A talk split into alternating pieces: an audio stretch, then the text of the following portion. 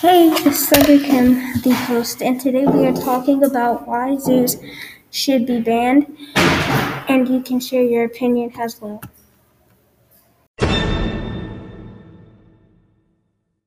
First, zoos should be banned because they don't provide enough resources. It says in paragraph 1 that the zoos don't provide enough resources for the animals and their care.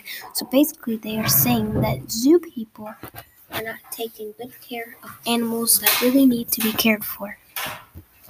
Second, they will not let the extra animals go back in the wild. And guess what they do to the extra animals? Oh, I don't even want to say it. But they just kill the extra ones. But why don't you just let them back to their family or be give them to a zoo that need an extra animal? It says in the text, it says they simply kill the extra animal. And it is saying if they don't want that animal, so they simply kill it. But why? I don't know.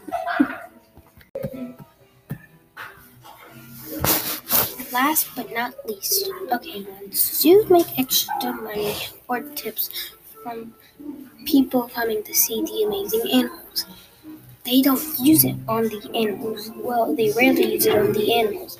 So they use it on things that animals don't need. In paragraph 6, it says the extra income goes towards building attractions, and money is rarely used for the animals. So they use it to attract more people and make it look cool. So more and more people will come and spend their money to see animals and give money to the animals, and the workers don't even spend it on animals. But for them, so and I think that is why animals die faster.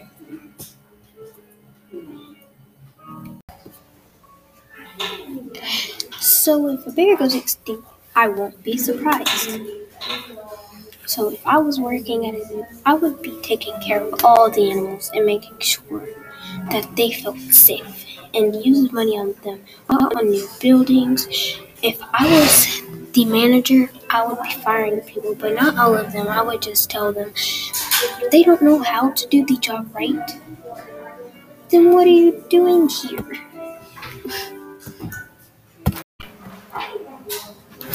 So that is why I think zoos should be shut down and banned. And it should be banned forever. So Thunderkill is out of the place. Bye. See you next Thursday or Friday.